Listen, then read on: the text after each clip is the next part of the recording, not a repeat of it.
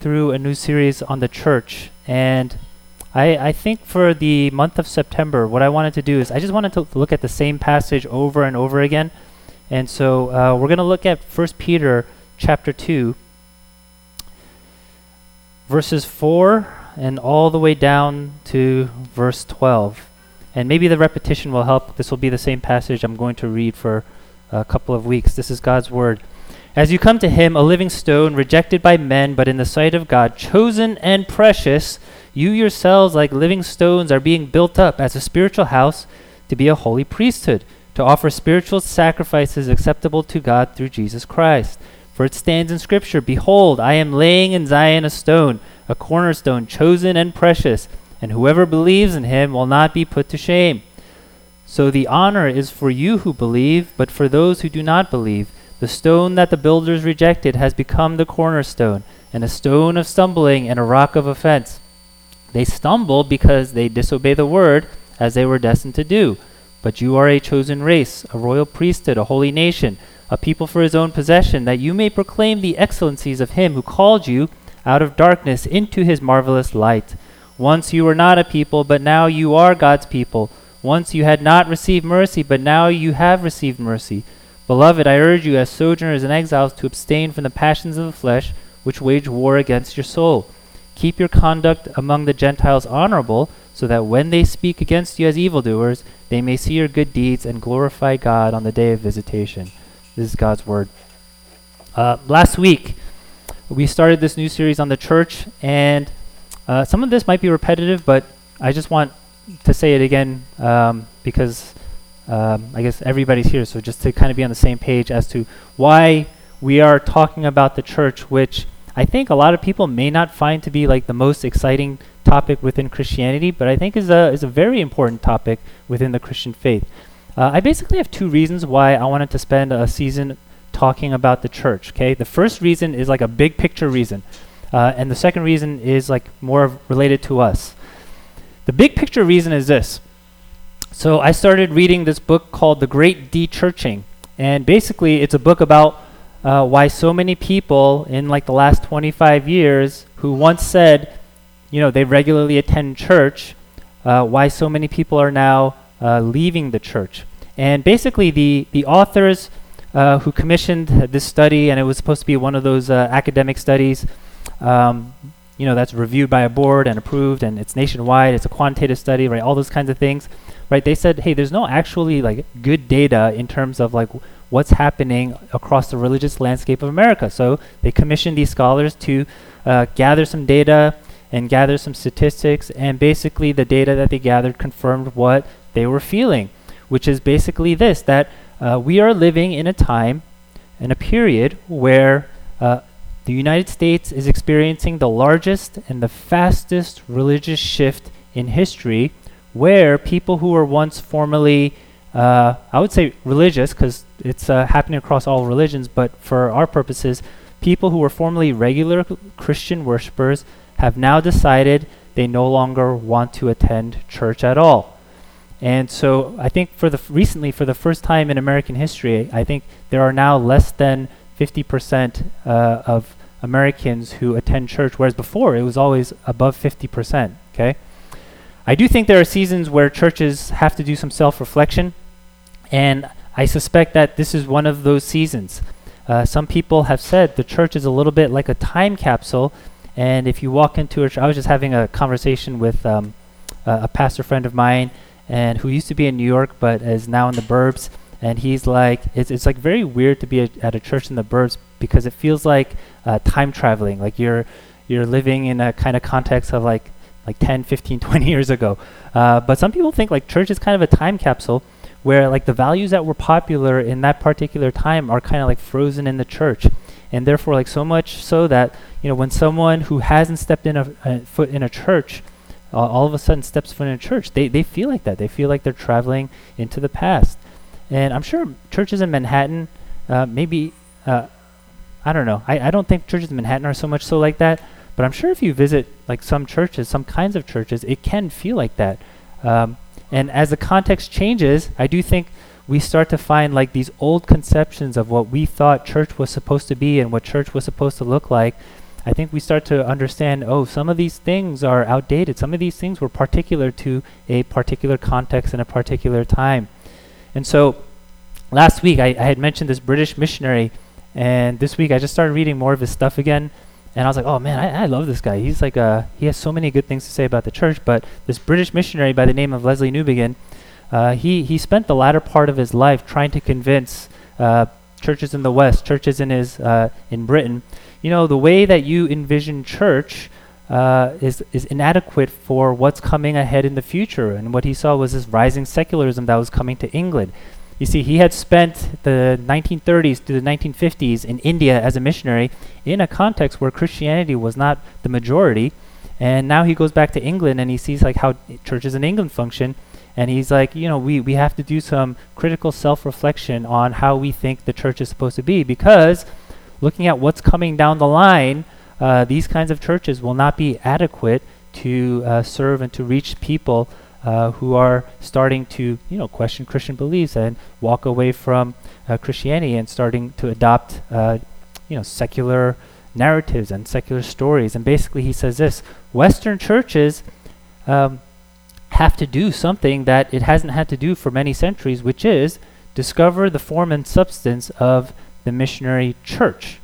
Missions, he says, will no longer work along the stream of expanding Western power. So you have all these churches in the West. By the way, I don't I don't count like immigrant churches as a part of that narrative, so um, this is kind of a broad generalization. Um, but churches in the West that were built in the West and built along this uh, stream where Western power was um, was on the rise, what he says is like, hey, that's not going to be the future anymore. So he says this, and in this situation, we shall find that the New Testament speaks to us much more directly than does the nineteenth century, as we learn afresh what it means to bear witness to the gospel from a position not of strength, but of weakness. And he's writing as a British guy, as someone who grew up in the immigrant church, and I know many of you maybe grew up in an immigrant context. I read that and I think, hey, you know what? I think then churches who have been on the margins, like immigrant churches and minority churches, probably have a lot to offer uh, during this season uh, in terms of what it means to be a church from a position of weakness. And that's why I think like churches like ours, and uh, I think the immigrant churches that a lot of us grew up in, and uh, the churches that uh, our parents, you know, were a part of, I actually think there's a lot of lessons there in terms of how to be church that will uh, be applicable to the season we are living now in American history. Now, the second reason I wanted to talk about the church is because of the particular season uh, our church is in.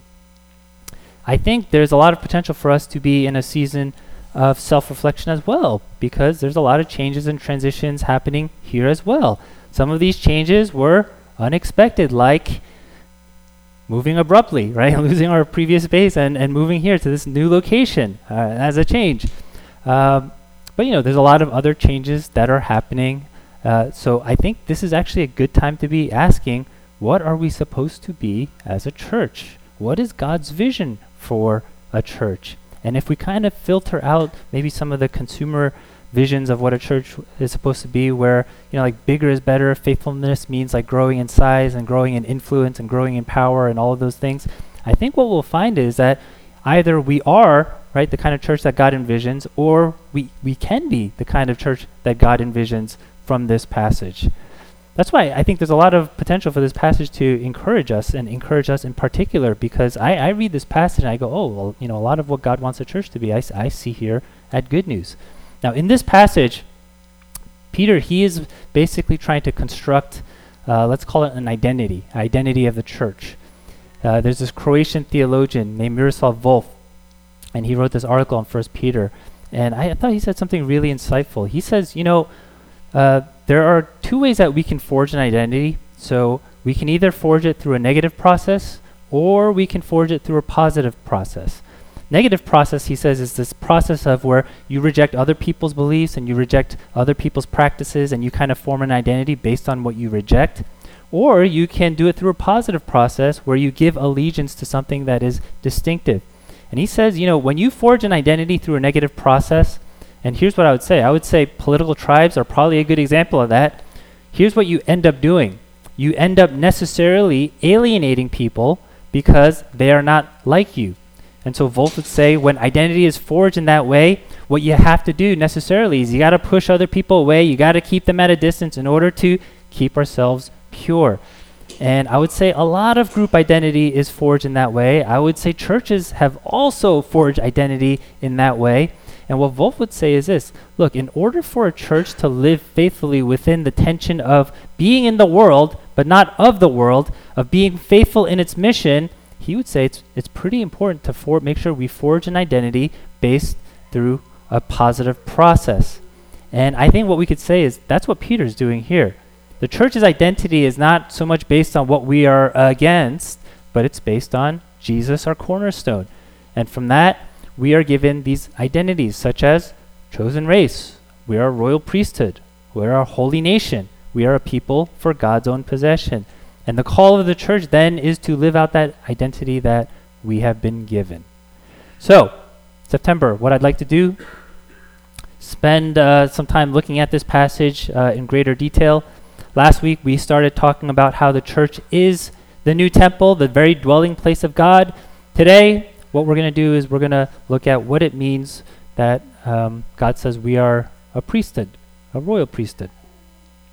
You look at verse five, Peter says, you yourselves, like living stones, are being built up as a spiritual house to be, what? A holy priesthood, to offer spiritual sacrifices acceptable to God through Jesus Christ. And then in verse nine, Peter again says, collectively, what are we? We are a royal priesthood. So what what does that mean, that we are a royal priesthood? Uh, in the Bible, specifically in the Old Testament, a priest is someone who is like a mediator between, right, God and the people. The priests were the ones who would go into the temple. They would make sacrifices on behalf of the people. They were uh, they would uh, intercede on behalf of the people. They would make uh, sacrifices for the atonement of sin on behalf of the people, so that the people can be in right relationship with God. And uh, the priest was just uh, an individual who had a particular job function within the temple. And that's that's not exactly what Peter is talking about here. Of course, it's related to a priest, but Peter isn't talking about priest as an individual identity. He's actually talking about a collective identity, the priesthood. And therefore, what we should really be asking is, well, who was uh, supposed to be the priesthood in the Old Testament? And the answer is, well, the entire nation of Israel was supposed to be the priesthood. Exodus nineteen uh, is a very important backdrop to this passage, because in Exodus nineteen, the people of Israel, they were uh, out of Egypt, and they're in the wilderness of Sinai. And while they camped there, Moses went up the mountain, and then God spoke to him. And this is what God said to Moses, who was in turn supposed to pass along this message to the people. God says to Moses, you yourselves have seen what I did to the Egyptians, and how I bore you on eagle's wings and brought you to myself. Now, therefore, if you will indeed obey my voice and keep my covenant, you shall be my treasured possession among all peoples, for all the earth is mine, and you shall be to me a kingdom of priests and a holy nation. Uh, you, you hear echoes of First Peter two in that, right? You shall be to me a kingdom of priests and a holy nation. nation. So, the church is like the new Israel in a way. We assume the identity that Israel was supposed to have. Exodus nineteen, God says, they shall be a kingdom of priests, or to put it another way, they shall be a royal priesthood. What were they supposed to do as a royal priesthood? Well, basically, they were supposed to create the possibility of a relationship between God and his people. Actually, God and the nations. You you start to read the Old Testament. Excuse me. I should have brought my water. I forgot it. You start to read the Old Testament, and you kind of think like, oh, is God just for this one nation, the people of Israel? Uh, it, all the focus seems to be on Israel, but actually God had a bigger plan. Israel was supposed to be kind of like the mediator between God and the nations. God's blessings was supposed to go to the nations through Israel.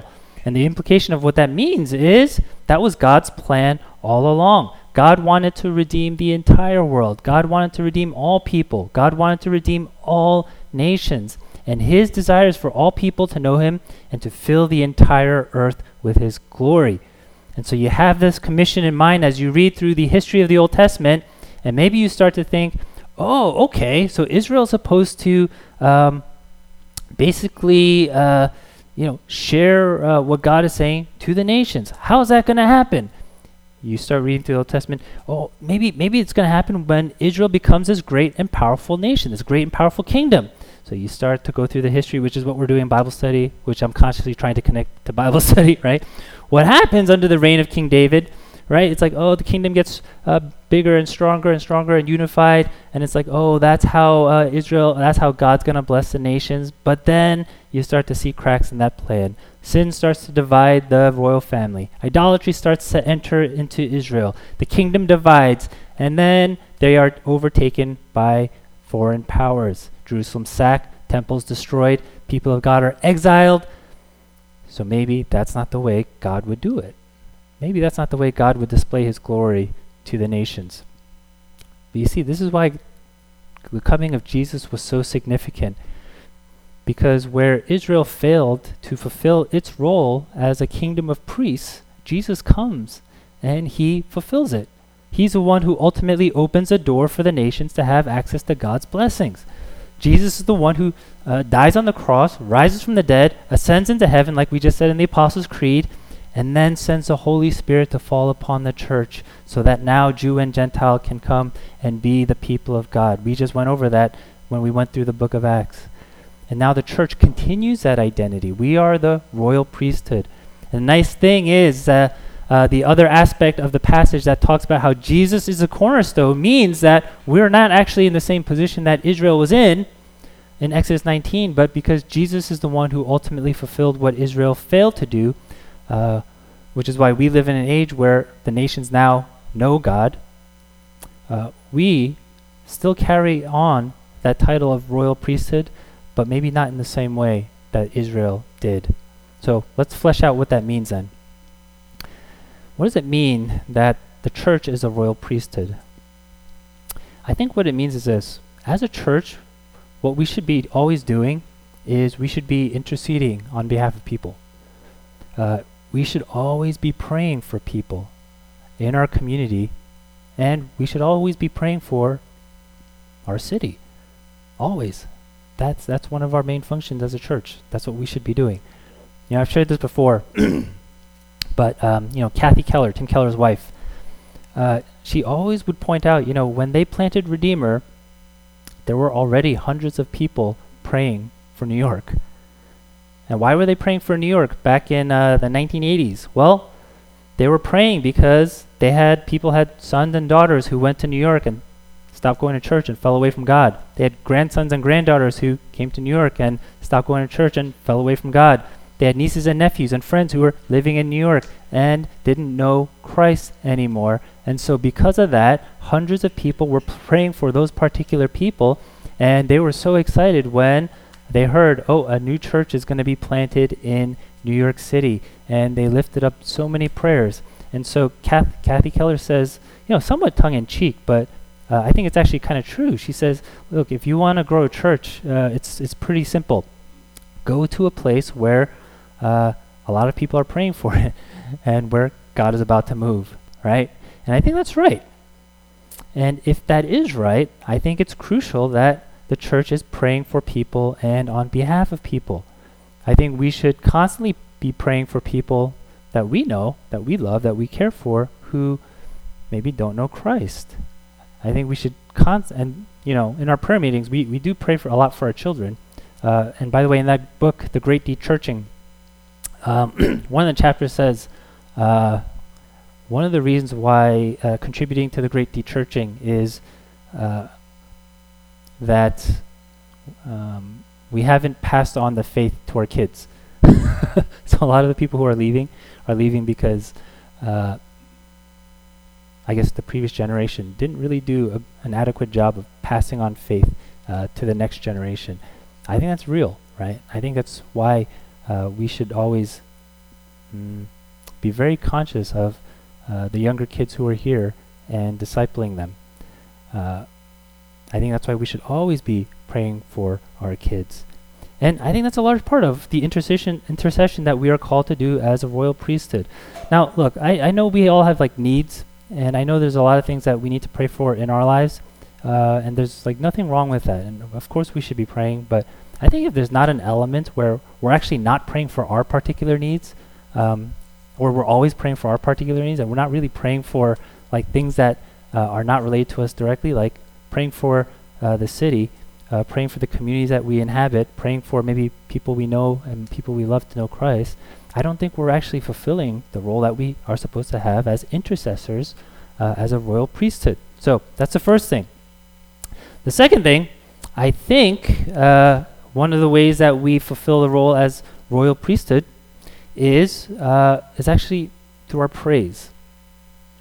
Uh, I think we should praise God authentically, and we should praise God constantly, and we should praise God delightfully. Uh, there's a phrase in here that I think maybe is a little bit easy to gloss over, but if you really think about what it actually means, I, I don't know if it's so clear. So it's a phrase found in verse five, spiritual sacrifices. That's what we're supposed to do as a holy priesthood, offer spiritual sacrifices acceptable to God through Jesus Christ. And I read that, I asked myself, okay, we're supposed to offer spiritual sacrifices. What does that actually mean though, right? Uh, in the Old Testament, it's like, oh, you offer sacrifices, you offer the blood of animals. That's that's like a very literal thing to do. But in the New Testament, right, the church, what does it actually mean to offer a spiritual sacrifice? There's a place in Hebrews thirteen, I think that might give us some insight, and it says this, through him then, let us continually offer up a sacrifice of praise to God, that is, the fruit of lips that acknowledge his name. I think one of the ways that we offer a spiritual sacrifice is actually through our praise. Interesting, right? In my opinion, the most compelling case that someone could make for seeking God is not going to be in an argument, but I think it's going to be in our disposition of praise. It's like if someone says, hey, there's this restaurant and I think you should try this restaurant because, let me, let me give you the argument here. Uh, they source their ingredients from this uh, farm, so it's like super pure. And the chef learned under, I don't even know any famous chefs, so I'm just going to say so-and-so, right? Uh, the chef learned learned under so-and-so, and because of this, you should go to this restaurant. And it's like, okay, maybe I'll check it out, but it's not like a very compelling reason to say, oh, I got to go check out this restaurant. But what if you ate at this restaurant and now you tell people, man, this meal, it, it changed my life. Right? Uh, this meal, uh, with every course that came, oh man, it just tasted so good, and things just got better and better. I put the food in my mouth, and like the texture and the flavors, uh, it just made me feel like, you know, if this was my last meal, oh, I would die a happy person. Right? That's a little bit more compelling. And what what's the difference between the two things? I think one is more of like, well, there, he, th- these are the reasons why you should uh, go to this restaurant, versus the other is like, man, uh, I just want to praise this restaurant because it was so good. Praise is actually very powerful because praise communicates delight, and there is, there should be no greater delight than knowing God. There's a place in First Corinthians fourteen where it talks about the gift of prophecy, and uh, the way I would define prophecy is as a word of encouragement. And in that passage, Paul says this, like, when you come together, each one has a hymn, has a lesson, has a revelation, has a tongue, or an interpretation. Let all of these things be done for building up. And I don't exactly know like what the early church looked like and how they gathered and how they worshiped together, but Paul seems to allude to the fact that, hey look, when an unbeliever entered into the Christian gathering and they witnessed uh, these words of prophecy or perhaps any of these forms that Paul is talking about, that person had the, had the potential to fall on their face and worship God and declare that God is really among you. And you think about that, like why would somebody just walk into a gathering like that and then all of a sudden say, oh, God must be among you? And I think it part of it at least has to do with the fact that, again, the church is the temple. And how are people going to see God, know God, know that God is actually real? I think one of the ways is in the Christian gathering through the collective worship of his people. There is just something powerful about that where people see it and there's a sense that, oh, I can feel something here. I can feel God's presence in this place. Now I go to the same uh, the same guy who cuts my hair, and uh, whenever I got my hair cut, a lot of times, uh, I'll be honest with you, we talk about golf because uh, he loves golf too, and uh, I just got into golf. But sometimes we actually talk about faith. And he's not a Christian believer, but he said he, he visited a, a, a church a couple of times. And so I was just curious. I asked him, so when you visited this church, like, you know, how was it for you? What did you think? What did you feel? And he said, well, I was like very moved by the singing. I was very moved by the sincerity of people singing in church.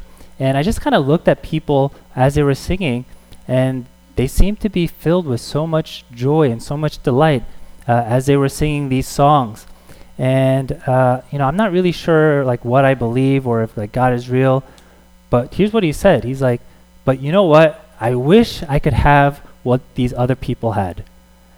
And I think that's the power of praise. And if that's the case, I do think more uh, Christians, I think when we look think about the church and we think about a Sunday service, uh, probably not folks in this room, but uh, I think it's like, again, the consumer model is like you go to a service and you receive uh, like what the service has to offer, and then you kind of go back. And there's no sense of like, I'm actually here to to participate and to give. And what am I giving? I'm giving my song. Right? I'm giving my praise. And collectively with the people of God, as we praise together, then we become a place where God dwells and inhabits. I think that's one of the, the ways in which uh, we can become a powerful testimony to who God is. One of the ways in which we make God real to people. Um, This time, right, uh, this time I think is an incredibly important time. And uh, it, it's not just about like one person or who's like leading the songs or one person who is uh, giving the sermon or giving the message. Collectively, it's like all of us, right? We're singing to God together. We're singing to one another hymns uh, and spiritual songs. And Ephesians five says that's how we become filled with the Holy Spirit. I think our singing is something that is crucial to um, how we fulfill, again, our role as a royal priesthood. I think maybe that's why in uh, some place like Revelation chapter five, you have this vision of the heavenly throne room. And what is what is the primary activity that people are doing, engaged in? They're singing, right? What are they singing? They are singing, worthy. Worthy are you, our Lord, our God. Worthy are you, God, to take the scroll and open its seals. Worthy is the Lamb who was slain. Now, let me be honest, and maybe some like uh, some folks in here can relate to this. I used to uh, not like singing, just in general, especially in church. Uh, I used to think singing was kind of lame. And uh, when I was like a, I don't know, probably in high school, I have this very distinct memory. I think I shared it before. I have this very distinct memory of like in the worship service, I would just like sit in the back like this and everybody was singing. And then I would just be like, oh man, I don't want to be here. I don't want to do this. And then an elder coming behind me and like slapping me in the back. It's like, stand up. What are you doing? I was like, whoa, take it easy. Take it easy. Right? I, I was not a, a singing person. I did not see the usefulness of, of singing. But here's what happened. Uh, The more I think I engaged in worship and the more I actually sang, I think this is probably part of how I came to the realization, oh, I think God is real, and oh, I think I'm a Christian now. It was actually through singing. It was through a song. Singing that song, Knowing You, There Is No Greater Thing. I remember uh, singing that song, and there was something about participating and singing that song that made that song real to me, and I distinctly remember having that thought, hey, I think I'm a Christian now, right? I think I know God now. Uh, singing is very powerful. I think it's one of the most formative practices uh, that makes God real to us. And uh, in retrospect, I think it's because God inhabits the praise of his people. When we praise together, there's something that happens where God becomes so real to us. So real to us. So what does it mean to be a royal priesthood? It's pretty simple. I think we just need to make sure we're, ensure we're praying for people, right? Uh, people... I don't know, maybe make like a journal, right? People we care about saying, oh man, this person uh, doesn't know Christ. Uh, this person struggling in their relationship with God, whatever it might be. For people who are not able to pray for themselves and maybe seek God for themselves, that's the job of the church. We gotta help them do the heavy lifting and, and pray for them. But two, I think we gotta praise God with sincerity, deeply. Yes, on Sundays, but I guess whenever we have a chance, with our words and with our songs. And as we do that, let's see what God does. And that's all it is, right? Let's see what God does. Let's see what people feel. Let's see what people experience. Let's see how God shows up in people's lives. And at the end of the day, I think that's it. Then we don't become manipulative, and we don't emotionally manipulate people. We don't like doing that, right? Um, then we don't, um, you know, use from a position of power, oh, you got to do this. That doesn't work either. At the end of the day, if God is going to be real to people, he's got to show up to people, and we can't control that. But we can set up the altar through our praises and set up, set it up so that God comes down and dwells with us. So here's what I suggest. Um, let's sing. Let's praise. Uh, and as we do, just consciously think, this is what we're supposed to do as a church. Uh, this is how we're a royal priesthood. This is how uh, God dwells. This is how we have a sense that God is near to us. Uh, this is how God works in our hearts. This is how God forms us. This is what God calls us to do as a church. This is how we are a witness and a testimony to the world for who God is and what he has done. We sing praise. Let me pray, and then uh, we'll sing, sing some songs.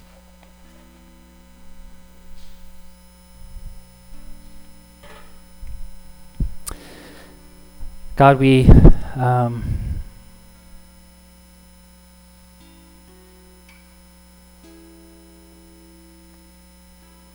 I don't know, we live in such an individualistic kind of culture, and we've been formed by so many ideas that are just focused on uh, the individual, that sometimes we uh, we make our faith about uh, us individually, and uh, what we do and what we want and what we're called to individually.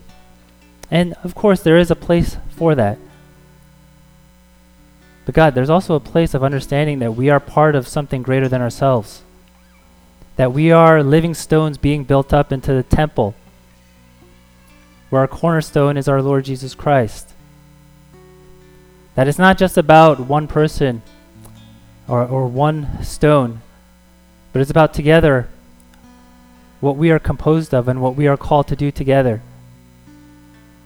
We are the church, God. And what that means is we are your dwelling place. What that means is we are your royal priesthood. And God, as your royal priesthood, we want to be faithful to that call. We want to pray for this city, New York, filled with millions of people who need to know you.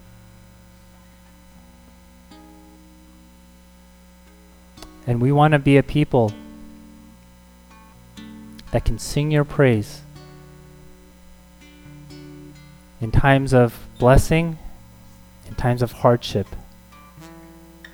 in times of stress and anxiety, in times of fear, in times of joy and delight. We want to sing your praises, because no matter what our circumstances are, you will always be worthy. Worthy of our song, worthy of our praise. Use our praises as a testimony into this city and the people around us of how good you are. And we ask, God, that you show up, you make your presence known, you give the conviction of heart, so that people would, um, you know, just like in First Corinthians fourteen, you know, fall down on their face and say, God must be among you. We long for that, God. In Jesus' name we pray. Amen.